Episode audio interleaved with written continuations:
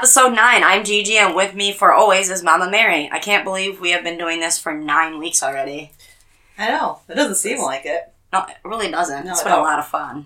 So thank you all so much for listening. We like really, really appreciate it. And this time we wanted to do something a little different because we are getting busier with the investigation part of it. So this week we are going to kind of hit back on the urban legends a little bit, make it more like a campfire where you can turn this episode on by the fire, whatever, listen to it. Well, you know, get a bonfire, take your kids out there, tell them a Yes. story, scare the crap out of them. Don't forget that the s'mores. That's what we're calling this is s'mores stories. Right. So make it fun. Wanted to get into a storytelling mode so you can play the podcast while sitting by the fireside. We hope you enjoy. Before we get started though, I wanted to do some shout outs to start. That way we don't keep going like we do at the end of all of them. so first one is Mark Horman of California. Thank you for listening and sending in your ideas. You are awesome and thanks for the support. You remember seeing that one about the California one with the he put That the was a cool out picture Was it the old hotel or something there? Well, yeah, because when I zoomed in on it, you can see you can see a figure Mm-hmm. in the upper window, second to left. It was, it Yeah. was pretty cool. You could see it clear as day. I just thought it was cool as heck that someone from California was like, "Hey, you guys ever come out?" I'm like, well, "I love That's California." because we're badasses. I know. nice I ones know. though. Yes. Also, a shout out to our listeners in Canada. We got a lot in Canada. That is so awesome. Our neighbors to the north. That is cool. I know. United Kingdom, New South Wales, Australia, Sweden, Ireland, New Zealand, and Finland. You are all rock stars, and thank you so much for listening. Keep listening. That's the key. So, let's tell some s'more stories you can listen to by the campfire. You want to start? Yeah, I got okay. a good one. Okay. This was always um, one of my favorites when I was a kid.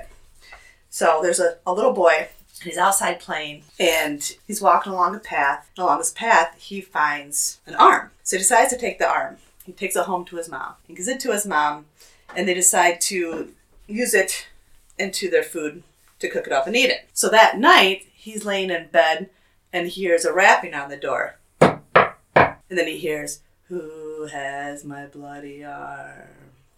And then he hears footsteps coming up the stairs, little by little, and then they stop. And he hears a knock. Then he hears, Who has my bloody arm? Then he hears more footsteps coming up the stairs. Then all of a sudden, they stop at his um his door, and he hears a rapping. Who has my bloody arm? You do. Oh, why'd you do that? That's a good way to get throat punch, Mama Mary. or, some- or a glass of wine thrown at you. yes. Oh, that'd be a waste of wine. Oh yeah. That made me sad. That's a scary story all in itself. Oh shit. So was Yeah, yeah, she scared me all right. That was fun. So is it my turn? Yeah. Okay, first one I got. This one's a little, I want to say like, it's not real, real long, but a little longer than the other ones I have. The House the Devil Built. I was like, why is that moving? Oh man, this paranormal stuff's really getting to me. The story is The House the Devil Built, Congelier Mansion, America's most haunted house. When you think of the most haunted house in America, you probably jump right to the sinister looking colon- colonial in Amityville, my favorite mm-hmm. or even the home in St. Louis that inspired The Exorcist. But not every famous haunt has an empire of entertainment media to boost its reputation. Some of it is part of a local oral history, and for residents of Pennsylvania's most western city, Pittsburgh, the stories of the Congelier Mansion make it more than deserving of the title Most Haunted Home in America. It's been given several other names through the years, including the house the devil built. That's scary. According to the legend, the house on 1129 Ridge Avenue was built in the 1860s in the, in the Manchester neighborhood in Pittsburgh North Side. Charles Congelier was the original owner and inhabitant, along with his wife Lydia and their maid Essie. Congelier made a fortune as a direct result of the Civil War and moved his family north to settle in the booming industry town of Pittsburgh. Like many other tragic stories, in the end was infidelity and a jealous wife. Oh. Dun dun dun. Lydia, after discovering her husband and Essie were having an affair in a rage, took several knives from the kitchen and slaughtered her unfaithful husband and his partner. She was found by a neighbor sev- several days later, calm- calmly sitting in a chair with the severed head of her maid in her lap. All right. Awesome. that's why you. That's why you can't cheat. Well, That's what's gonna happen. That's like batshit crazy right there. no, I'd like to see that in a movie. Now there's another one, I believe that went with that same house. After the Grisly murders, the house was dormant for quite some time until a railroad company purchased it in 1892, planning to convert it into housing for their staff. After several workers complained of strange noises and unexplained happenings in the house, the railroad abandoned it and put it up for sale where it remained on the market for several years until 1900 when Adolf Brunrichter, a German born doctor, purchased the house. Brunrichter was described by the neighbors as a recluse who did not often partake in socializing and spent much, much of his time in the house by himself. But on the night of August 12, 1901, neighbors reported the sounds of a woman screaming and strange lights in the home. The police were called and were appalled to find the body of the decapitated woman on woman and the doctor nowhere to be found. What comes next is straight out of the American Horror Story, as they discovered a laboratory in the basement where several more body parts and more horrifyingly a several a severed head that Dr. Brunrichter, Dr. Brunrichter had used in his ghoulish experiments to keep victims of decapitation alive after the fact. Ugh. The doctor was never seen again, though almost 30 years later, some believe he emerged from hiding in New York, drunk and claiming to have conducted strange experiments in Pittsburgh. Police do not put much weight on the man's claimed identity and eventually released him from prison, deeming him harmless and never to appear in history again. Wow. I know, right? Thanks to its dark history, which only seemed to grow with each new tenant, the house developed a reputation as a home for, for wayward spirits. According to some accounts, Thomas Edison himself was one of the many who visited the house to investigate the notorious paranormal phenomenon. Along with Julia Murray, a psychic medium of the time, they claimed to encounter a malevolent spirit with the power to harm the living and the ability to travel beyond the confines of the house. That's scary. Is scary. Very true, though. It could happen, definitely. Ugh. It continued to be dormant of many new inhabitants until it was once again purchased, this time by an ed- Equitable Gas Company. Again, to be converted into apartments for workers. As before, the workers inside reported strange noises, disembodied voices, and two workers were discovered dead in the basement of the house. No cause of death or homicide suspect was ever found, and many of the men quickly moved out of the housing. The company continued to maintain a presence in the area, but in November 1927, a massive gas explosion resulted in a spectacular damage to the surrounding area, leaving 27 dead and over 500 people injured. The house itself was totally destroyed in the blast, leaving only a crater in the earth where once the house had stood. The site, however, isn't free of its dark past just because the house was gone. Several locals continue to report strange occurrences happening in and around the former location of the house, leading some to suggest the explosion was caused by the devil in an attempt to reclaim the dark and mysterious house it's for himself. Um, the story of the Congelier Mansion has captured the imaginations and the horror of American citizens for over a century. But like Amityville, how much of it is real? We do know a family named Con- Congelier lived at the exact address on Ridge Avenue, and in 1927, Mary Congelier was killed during a gas explosion when shattered glass shattered glasses from the house windows severed an artery in her leg. The house was then demolished sometime after her death, and a highway was later built over the homestead. As for the evil German doctor, no record of him exists according to the to historian Troy Taylor, but the legend continues to haunt locals as they share their experiences and stories of the strange mansion. Perhaps it's just just so happens the origins of the legends have some horrifying grounding in fact, but it's something we may never truly know. Pittsburgh is home to a slew of haunted histories, from the hallowed halls to the University of Pittsburgh, Pittsburgh Cathedral of Learning to the world famous Halloween attraction Scare House, rumored to be really haunted. The Congelier Mansion is just one of the many tales of haunting intertwined in the industrial history of America's steel town. And whether you choose to believe the gruesome tale or not, some parts are rooted in fact. So that begs the question where there's smoke, is there fire? Or is it simply a case of collective imaginations of the people of Pittsburgh run wild for local scares and fun? We may never know. Mm-hmm. Probably a little bit of both. I say, yeah, they gotta come from somewhere. Yeah, everything starts I like somewhere. the scarier version. Regardless, somebody was killed there. Well, And yeah. there was an explosion. hmm So that that's. I like the story. That's a good story. I like it. I like the first story that started that story of the the house with the Yeah. woman and having yeah having the head. I thought that was because I could see her like I could almost like picture her like in a white dress with like long brown hair, the hair covering her face, holding the head. I'm just feeling so complete that she accomplished something. Yeah, she got something done for the day, exactly. and she was able to get the dishes done and the cleaning. yeah Yeah. yeah yeah yeah. So your turn. All right, this one is called uh, Tombstone Terror, and it's about two um, paranormal investigators who go to cemeteries. Oh oh boy! Yay! let's let's read this one. Yeah, so you know we won't be scared the next time we go to one. Yeah. So Alan and Matt, they were ghost hunters, and they would visit old cemeteries to see if they could stir up a spirit from an old tombstone. They set up their recorder on a particularly like large and ornate headstone, and uh, prepared to you know start their investigation. They didn't want to shine their flashlights onto the stone to see the name engraved there because trespassing in the cemetery at night is illegal.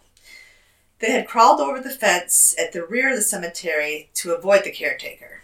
Matt flipped on a button of the recorder and said aloud, We would like to speak to whoever lies beneath the stone. In response, all they heard was a scratching noise that seemed to come from behind the behind the tombstone. So then with a calm voice, Alan said, Please tell us your name. And again, the only response was a scratchy noise. So Matt said, We only wish to speak with you. Please show yourself. And suddenly, both young men felt on the felt the air turn cold, and a tall, dark shadow rose from behind the tombstone. The shadow moved to engulf them. Alan and Matt had many encounters with spirits and were not afraid. Two, late they both realized the apparition meant them harm, and the shadow swept down, engulfing them and pulled them into the ground beneath the tombstone.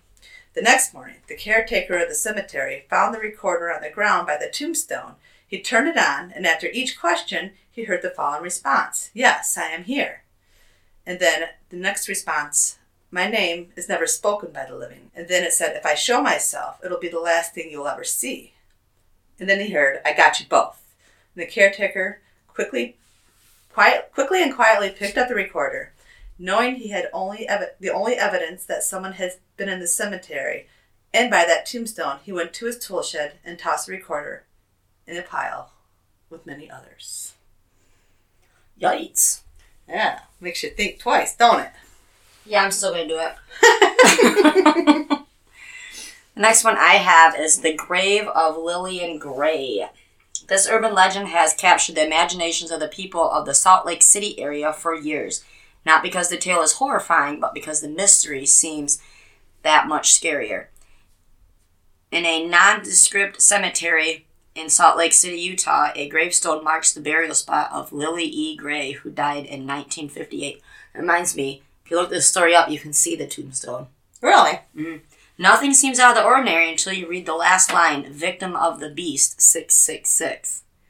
No one has any substantial reasons for why her gravestone is marked that way. According to hospital records, she died of natural causes. That's all they had on that, but I thought that was very odd. That is odd. That's fascinating. It's a really pretty looking headstone, too, but then you read it and you're like, oh, oh my god. Yeah. the donkey lady. Should we hear Hmm. about her? this creepy tale comes out of San Antonio, Texas. The legend of the donkey lady. This doesn't seem scary. The legend of the donkey lady goes that a local woman who suffered from severe burns that left her face horribly disfigured and her fingers fused together to create the look of stumps for her hands. Supposedly, she ostrac- ostracized herself as a result of her appearance and grew hostile to anyone who approached her. It said she haunts the nearby woods, in particular the bridge over Elm Creek, and is often the cause of motorcycle accidents in the area when unsuspe- unsuspecting cyclists notice her horrifying appearance in their rearview mirror. Oh. So she's sort of like the modern day boo hag. Yeah, boo hag. yes. Yes. Yeah, another one. Yeah, I do. Oh, sweet. Are you ready? Yeah, go. Okay, so this one is called A Grave Problem. Two young girls, Maddie and Sue, are best friends who spend a great deal of time together. Maddie was spending the night at Sue's house when they decided to tell ghost stories. Hmm. Mm-mm-mm.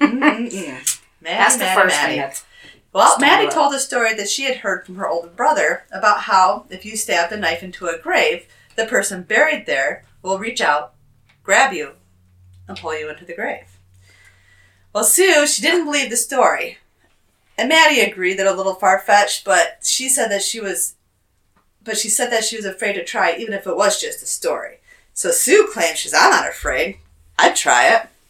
So Maddie called uh, Sue. Sue out on her bluff and she dared her to go to the cemetery down the road and prove that she wasn't afraid. Both girls went to the kitchen downstairs where they found a flashlight and a knife. Maddie decided to, her dare was silly and begged Sue not to go. But Sue wanted to prove the story was a hoax and that she wasn't afraid. So off she went into the dark. Maddie sat in the kitchen at, the table waiting for her friend. Fifteen minutes passed, then twenty. Then finally, after 30 minutes, Maddie ran to her parents' room, woke them up, and told them what had happened. She cried in her mother's arms as her father grabbed the flashlight and headed towards the cemetery. When he returned, he was pale and shaken. In a solemn voice, he told Maddie and her mother what he had found. There, on a grave, was Sue, dead, with completely white hair. The police were called, and after listening to Maddie's explanation of what Sue of why Sue was in the graveyard, the investigation determined that death was accidental. When she stabbed the knife into the grave, it went through the hem of her nightgown. Thinking she had grabbed the person buried there, she died of fright. There's an interesting story. That's for horrible. oh. Ooh, do you like clowns? Uh, yeah. Are they your favorite? I do like clowns. My daughter Skylar, however, she's a chicken shit when it comes to clowns. oh, then you're gonna like this one, Sky. Sky is sitting here with us very quietly in the corner, looking at us like we're crazy. Yeah, I try to pretend that she doesn't know us, but she's stuck in here. so this one is the clown statue. This urban legend combines some of the scariest stories we all grew up with: the creepy clown and the babysitter and the man upstairs. The story goes that a young babysitter is fulfilling her duties at a local home when she calls the parents and asks if she can switch the rooms she's staying in for the night because the life-size clown statue is giving her the creeps. I want to Oh. know why they have a life-size clown statue. Yeah, yeah. The father tells her to take the kids and get out of the house immediately. Oh, oh, this just got good. I just got chills. the father tells her to take the kids and get out of the house immediately before explaining that they don't have or they don't own a clown statue. In some variations of the story, after the police arrive and apprehended the clown in question, they learn he is a homeless man who sneaks into houses and pretends to be a statue to avoid getting caught, surviving off the family's food and shelter.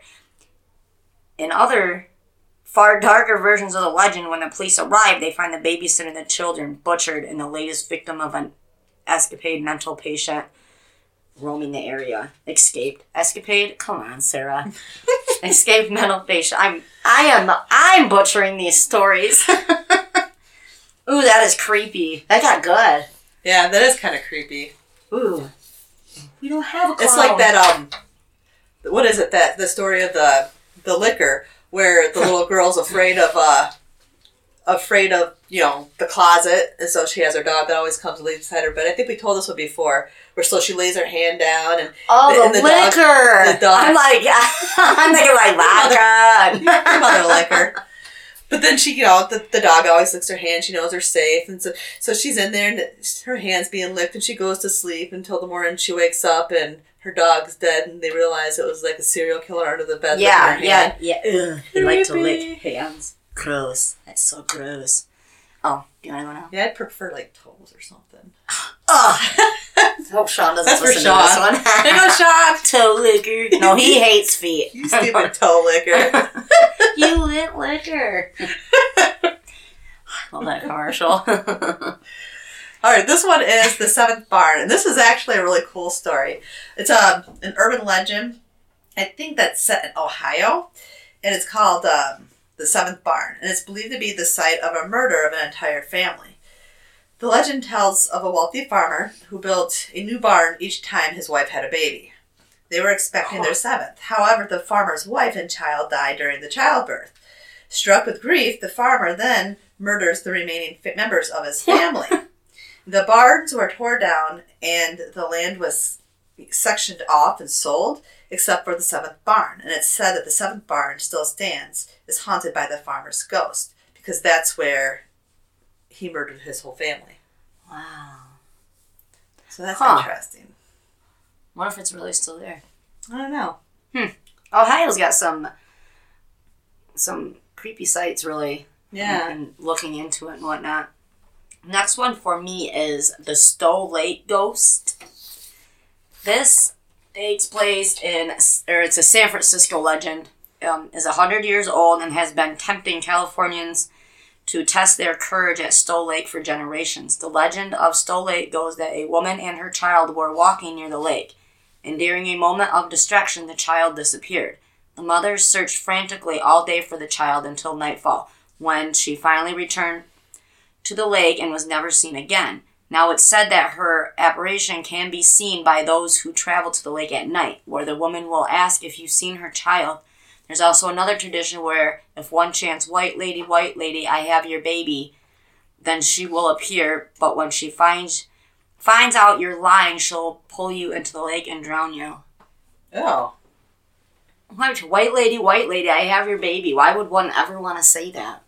Even if you don't believe that, just that's a scary What if they one. Said, white lady, white lady, I'm your daddy's baby? Or I'll make your baby's daddy. Like something like that. Would she still come out? I don't know. Interesting thought. That'd be worth a try. Well, you go right ahead. Uh, no. Let me know how it works out for you. That's a hard pass. that's a hard pass. Okay, so this one's called The Ribbon. Dun-dun-dun.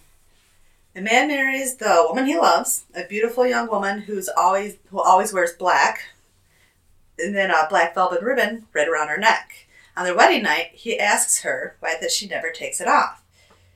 And then she says, If I do, you'll be sorry, she says, and goes to sleep. Night after night, he keeps asking, but she always gives him the same reply. He begins to go mad with curiosity. Finally, one night, while she's sleeping, he steals the scissors from her sewing box and cuts through the ribbon. The black ribbon falls away, and her head rolls off her neck and falls to the floor with a big thud. Dun dun dun. I like saying that. Dun, dun, dun. That was just to add to it. That dumb shit. He should have just listened to her. She still have her head. Men don't listen. And now they're probably divorced. yeah, Or now he just has to carry her head everywhere. Oh. That dipshit. Okay, moving on. I got this one is called Patterson Road. The infamous stretch of road in Texas runs between Highway 6 and Eldridge. Like many haunted roads, a bridge is involved. That's true. This story comes from the time of the Civil War, and according to believers, if you go to the Langham Creek Bridge located on the road and park with the car lights off, you will hear strange sounds and see the misty apparition of Civil War soldiers marching to war. Ooh. Be creepy. Oh, I kind of like that. As long as they weren't gonna harm me, I'd be alright. That's right. Hmm. Mm-hmm. That was a little one, but That's all right. Here's a another little one called keyhole. I could go so many places with that right I now. know it. I know But I'm just gonna read the story. Stay focused. Focus. A man is staying in a hotel for the weekend, and on his way to his room, he notices a closed door with no number on it. When he asks about it, he is told that no one's allowed in that room. Curious, just like the man in the other story, they just can't just not be curious. They just get themselves in trouble. Mm-hmm. He stops to peer into the keyhole the next night and sees a, nor- sees a normal hotel room with a very pale woman lying in bed. He goes on his way, but the next night he's just too curious and looks through the keyhole again. What a peeping Tom. I'm a little creepy. Jeez. And this time, all he can see is red. Just red. And he goes to ask the woman at the front desk about the room again, and she finally tells him the truth. A woman was murdered in that room years ago, an albino woman with white skin and red eyes. So when he was looking through the keyhole, She was he looking back. Oh, that's kind of That'd that's kind of creepy. be a good movie. Yeah. Okay, my next one is which I've I've heard of this um this legend. Portal to Hell and Bobby Mackey's Music World. You Okay. heard, you Mm, heard no. I've seen it around. Um, the music hall in Kentucky is so haunted that a sign hanging above we can still go to Kentucky. the music hall in Kentucky is so haunted that a sign hanging above the entrance entrance acts as a waiver, warning patrons that the establishment is not responsible for any harm that may come to them from ghostly activities. But a terrifying urban legend sits at the heart of this ghostly music hall. Before it was a music hall, the building served as a slaughterhouse in the mid 19th century. Sitting in the hall today are the remnants of this literal bloody history in the form of a sealed up well in the basement. It's even claimed to be still stained with blood. The legend goes on to say that the well was a gathering place for Satanists who used it in the ritual execution of a pregnant woman who was beheaded and her head placed in the well as a sacrifice to the dark entities The cultists. occultist. So, yeah, I read that word all the time, but when I go to say it out loud, my tongue doesn't go with my brain. That's my excuse for every time. there is some truth to the legend here. In 1896, 22 year old Pearl Bryan's body was found decapitated on the property. Pregnant at the time of her death, her boyfriend Scott Jackson and his friend Orlando Walling had attempted to conduct an abortion of their own. After Pearl died, they removed her head with the hopes of throwing the police off the scent, but both men were caught and later executed for their crime. Today, visitors to the music club say they say the sealed well is a portal to hell. Some even claim to hear the sound of a deep growling coming from the depths of the well. I want to go there.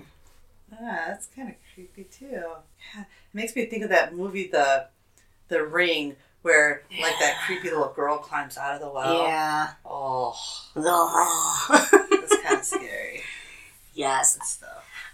I know I, I've heard more about that, like growing up or whatever, that this particular story, but I I would like to visit it. Not Mhm. ever by myself, but No, maybe take our equipment.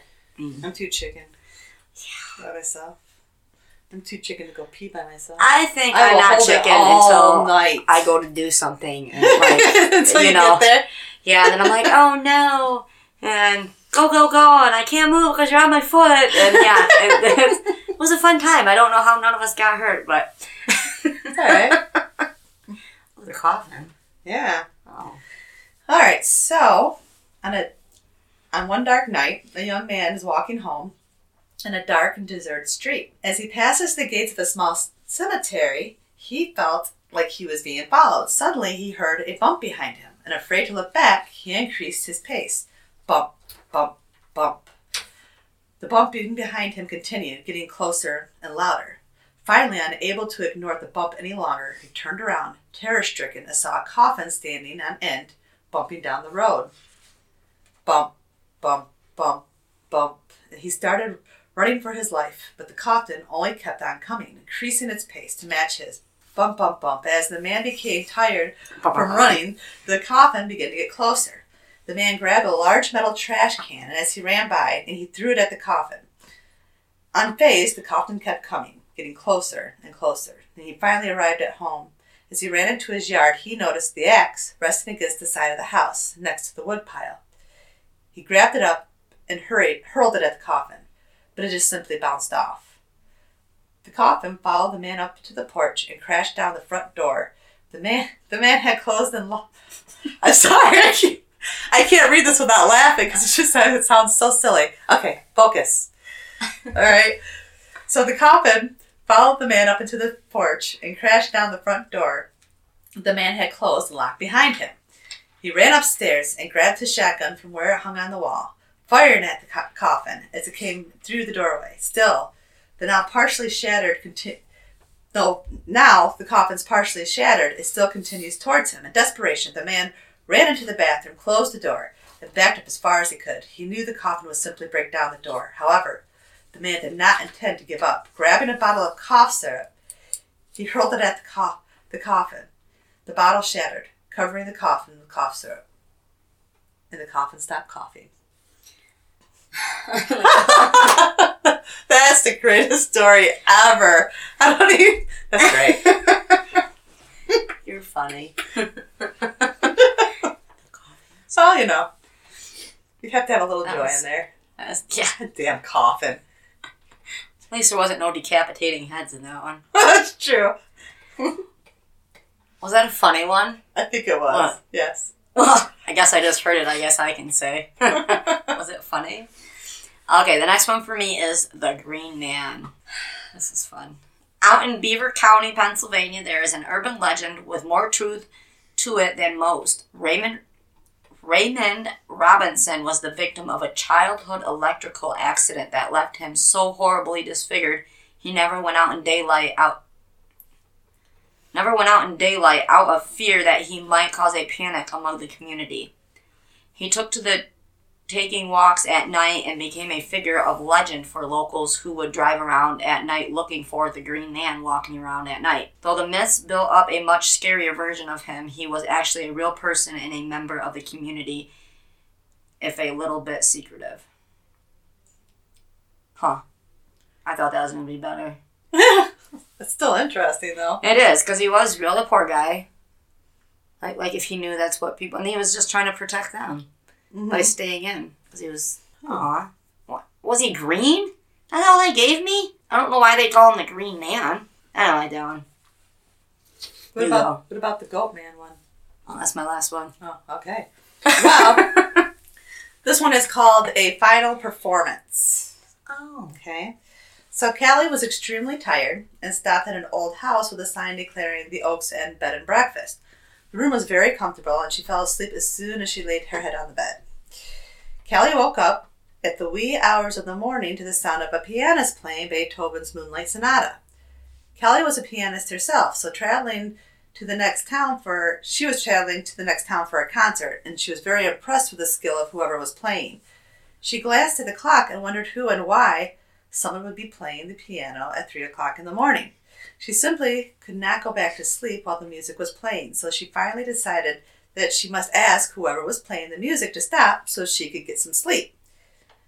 As she entered the dining room, on the first floor of the inn, she saw a man seated at a piano in the corner. He was extremely handsome and dressed in a tuxedo. Oh, don't go in there. Only if Oh. Thor was in there. Well, oh, I wouldn't go in there. yeah, okay. So, with his thin mustache and slick back hair, he looked like someone from the roaring 20s. The man looked at her and said, Well, Callie, here you are. I've been waiting for you for a long time. And Callie was surprised that he knew her name, but felt enchanted by the tone of voice. When she made no reply, for she was quite speechless, he spoke again. Come sit with me, Callie. Unable to resist his command, Callie moved to the piano and sat next to the man. Now, Callie, play with me. Callie felt a chill in the air and she shivered. Unable to resist the man's command, she placed her fingers on the piano and they began to play the sonata together. And as they played, they both faded out of sight as the music became softer and softer.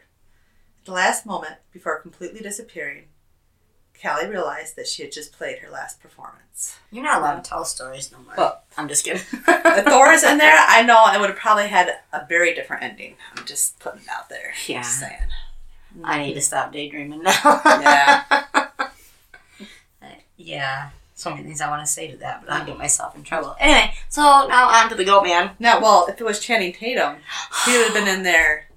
I love him. I love Mm-mm. him. I cannot watch those movies. I blush every time. I can't. I'm like one of those people that watch it like with their Yeah, looking through like. uh, a little bit of eh, your fingers. I'm not watching it, but I, I am. But I I, I can't. I have to. but I want to. It's you have to watch so naughty. Mm-mm. Okay, the goat man. Uh, Possibly one of the strangest and most well-known urban legends out there is the goat man who is said to roam the back roads in Beltsville, Maryland. According to legend, the eight-foot-tall creature is said to be half animal, half man, and wields an axe. Oh. I know. It was first spotted in 1957 by a couple who spotted the beast in their driveway. Then, sometime in the 1960s, the goat man appeared again when it attacked a young couple who were parked off Fletchertown Road. The story goes that after hearing strange noises from the outside of the car, the boyfriend headed out into the woods to investigate. Well, see right there, you just you just don't get out. You mm-hmm. just don't. They needed cell phones back then. oh, guess what happened next? He never returned. Oh. That's crazy. The next day, police found his severed head hanging in a tree above where the car was parked. but his body was never found. In the 1970s, the goat man came to public awareness again after it was claimed the creature had attacked a dog. Its head was found not far from its home, but in a similar fashion to the previous attack. Its body was never found. Theories range of what the creature could be, but the most popular seems to be that he was a former scientist of Bel- Beltsville who took an experiment too far and mutated into a creature known as Goatman. Whatever the case may be, the legend of the Goatman continues to enthrall the people of Maryland who claim it still roams the wilderness to this day, frightening local teenagers who park their cars too close to its hunting grounds. But it's just a serial killer. I'm just saying. But why? Okay, let's say, did somebody see it close enough to say it looks like a goat? Why does it Yeah. gotta be a goat man? Why can't it be like a horse man or a bird man? What about a sheep man? Oh, sheep man. Oh, sheep. Hmm. Hmm. Yeah. All Oh. Lover's Lane. Yep. So this is for all those people that want to go, you know, Parking in the spot. go back roading to Lover's Lane because this story is all about do not visit Lover's Lane. A young couple went to the movies and stopped at the local Lover's Lane for some kissing. Okay, we all know that guy is not there for just kissing. Let's be real. They're Put it out there. Back then, it's necking. Well, you want some kind of necking, but I don't think it's that. He wants to see something necking. Oh, naked. Oh boy. So, just as he reaches his arms around his girlfriend, a new bulletin warns of an escaped murderer who just who has just a hook for the right hand, and he has just escaped from the mental facility for the criminally insane. Huh. So, the boy, he thinks it's going to be funny to tease his girlfriend to scare, and he begins to tell her that he's sure that they are in a place that the escapee might choose to hide. So he goes on and on, terrifying his girlfriend, hoping that she'd throw her arms around him for comfort. Uh huh. However, his plan backfires. His girlfriend insists that they leave right away. Reluctant, reluctantly, the boy drives his girlfriend home, and when she gets out, she begins yelling and she faints. And the young man jumps out and runs around the car, and there, on her door handle, is a bloody hook. Dun, dun, dun. Dun dun dun. That's been done in movies. I know. See, I'd like to twist that. Like, so, like, right where it says, you know, it didn't work, the plan didn't work out the way he wanted. All of a sudden, she pulls out a shotgun and kicks open the door and, like, just kills the killer. Just kills And the then- killer. And then grabs him and just gives him a big kiss. And then throws him back in the car and says, Take me home. you know, next time we do this, if there's gonna be a next time, we could do our own versions of these stories yeah. and make it fun. That would be right. fun to do. Mm-hmm. I'd like to do, like, um, like ghost towns, too. Ghost towns, Mhm. like talk about them. Yeah.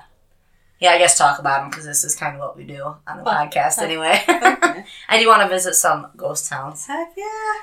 Um, okay, was that your last one or did you have more? No, that's, I'm good. Okay. Yeah, going to be a shorter episode than normal. Sorry about that, guys. Like I said, we're trying to get our paranormal investigation stuff up and going so we can add that in. And oh, god, it's going to be so much fun. Oh, yeah. But I do have hometown horrors. I do not mean to call it hometown heroes every time that I do say it. And I never realize it until I go back to listen before we post it. And I'm I like, realize oh, it, but I just laugh. crap. Yeah, she never tells me what kind of partner is this. she just laughs at me, points and laughs. So, hometown horrors. First one we got is from Christy Anna. Um, this is. She says this is actually from last Monday around eight thirty at a cemetery close to Okemos, Michigan. We were getting ready to leave, and I just felt drawn to this particular area slash headstone. I took some pictures, and upon reading the headstone, and my heart felt heavy. A little one was buried here, four years old. Before leaving, a kissed. What? What? Before leaving, I kissed my fingertips and placed my fingertips on the stone. When I got home, I saw the pictures. Pictures. I was amazed. It seems to me the little one was there. Pictures attached, which we'll post that after we post this, that way you guys can see what we're talking about. We, my sister and I, decided to relax up against a tree, observe the silence, and take in the serenity. Within about a minute, there was a spigot about six feet from us that started trickling water, and a pungent smell came across us. I was much more calm than my sister, though we both felt very unwanted at that moment. So I explained that we meant no harm and we appreciated them allowing us to be there. The pungent smell went away from me from me but stayed with my sister. Shortly after is when I felt drawn to the stone in this picture. As we were leaving, she could still smell the pungent rotting smell, but I couldn't. However, we both felt a heaviness in our chest. It went away within about 30 seconds of leaving the cemetery. It went away about 30 seconds of leaving the cemetery. I was able to do some research on the little one. I found his parents' Facebook pages and he he would be 18 to 19 years old. He's very dearly missed. This was my first time doing this since I was about 18 years old. My mom always told me that she thought I had abilities that I've ignored, but not sure if she's right, but I'm thankful for taking the leap and having this experience. And the pictures with it's it's great. Yes. If you guys want to see the picture, go to our page and check it out because it's on there. It is on there. You are correct. Yes, that is a good one. This one, finally, we finally got Spencer's story. Oh, This poor guy. Good. Yes, well, he's, he's persistent, if nothing else. he is. He's such a great listener. Yep. That's right. okay, Spencer LaValle. I have a story my mother told me that happened to her when she was younger. My mother always seen a lady in white. All throughout her life, but only during times she was sick. The lady in white was clothed in all white, pale face, and dark, almost black eyes. One night in particular, my mother was in the hospital for pneumonia and she was laying in the hospital bed and thought she had fell asleep when she saw the white lady. The ghost or spirit she saw told her to come with me in a raspy, almost sickening voice. When my mother woke up, she was in the middle of a busy expressway.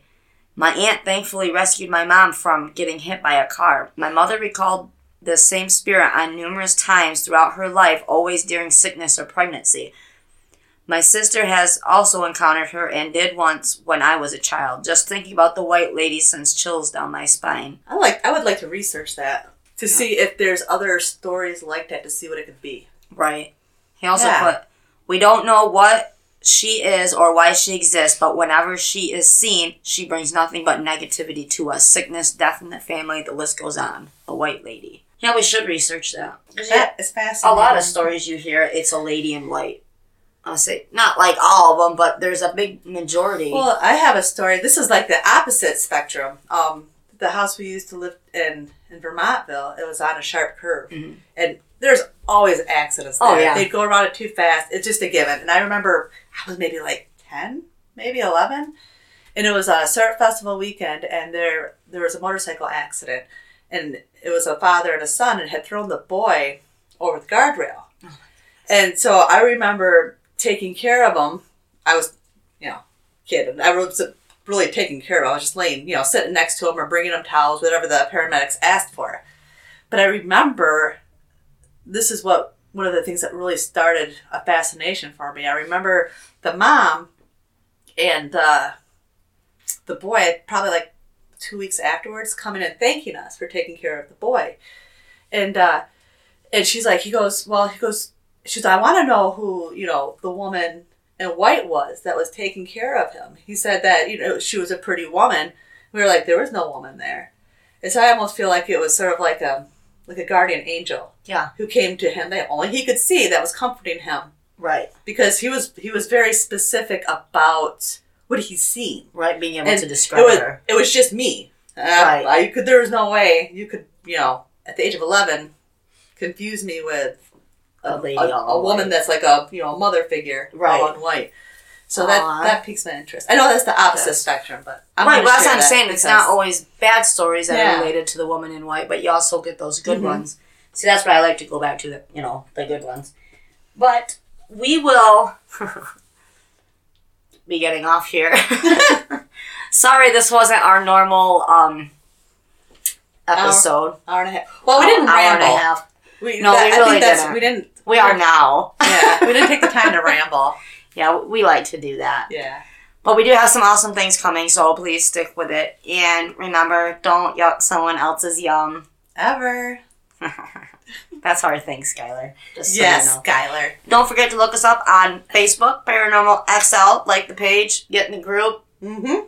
We post a lot of things on there, pictures and whatnot that go back to our some of our episodes. And email us your stories or just email us to say hello. ParanormalXL at writeme.com.